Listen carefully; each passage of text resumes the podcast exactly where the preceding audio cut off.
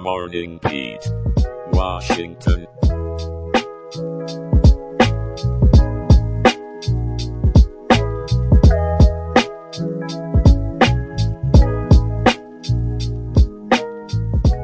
Good morning, Washington, D.C.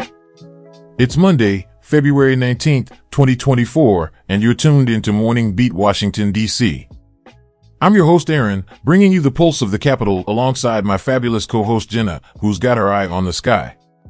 Shout out to our friends in Georgetown, Capitol Hill, and Anacostia. Let's make this week start on a high note. Jenna, how's the weather looking today? Hey there, Aaron. Well, the skies are clear and the sun is shining. Expect a high of 44 degrees with a crisp low of 31. Sunrise was at 6.55 a.m. and we'll say goodbye to the sun at 5.50 p.m.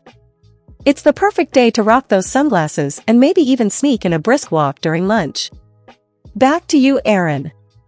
Thanks, Jenna. Now, let's dive into today's local news. Starbucks is stepping up its game, opening its first accessible store right here in DC near Union Market. This new design is a game changer, featuring power-operated doors, better visibility for customers with low vision, and digital displays for order updates.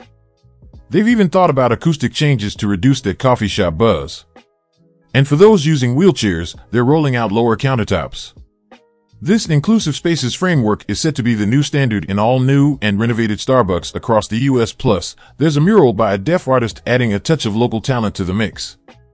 Moving on to Virginia, it looks like the state Senate's budget proposal is playing hardball. They've axed the funding for a new arena in Alexandria's Potomac Yard. Senate Finance and Appropriations Committee Chairman Louise Lucas isn't keen on using state-backed bonds for monumental sports and entertainment's arena.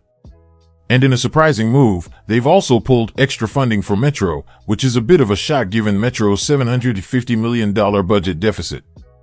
These are just the preliminaries, though, folks. The House and Senate have until March 9th to hash out a final budget. In sadder news, Sterling, Virginia is mourning the loss of a volunteer firefighter, Trevor Brown, after a devastating house explosion. Thirteen others were injured, and the community's heartache is felt across borders, with condolences pouring in from as far as Belize. As funeral plans are made, donations for Brown's family and the injured responders are being accepted through the Loudoun First Responders Foundation. Now, in honor of Heart Month, let's talk about something close to our hearts, literally. Cardiovascular health is not just a February thing, it's a lifetime commitment. The American Heart Association suggests at least 150 minutes of moderate intensity aerobic exercise each week. That's like dancing your way through a couple of your favorite playlists. Remember, a little effort goes a long way for a healthier heart. Smoking? It's a no-go, responsible for a quarter of U.S. heart disease deaths. And with someone in the U.S. dying every 33 seconds from heart disease, it's time to take note and take action. Get active, quit smoking, and maybe swap out that burger for a salad now and then. And now, for a cosmic chuckle, NASA's Perseverance rover on Mars caught Phobos, the potato-shaped moon, passing in front of the sun. The photos look like a classic googly eye, which has scientists and netizens alike amused. This little eclipse helps them track Phobos' orbit, which is inching closer to Mars every hundred years. It's either a future collision or a cosmic breakup into a ring. Either way, Phobos is giving us a glimpse into the future, 50 million years in advance. In some truly inspiring good news, a Belgian boy is the first child known to have been cured of brainstem glioma. Thanks to an experimental treatment and a little bit of luck with a rare genetic mutation, young Lucas beat the odds.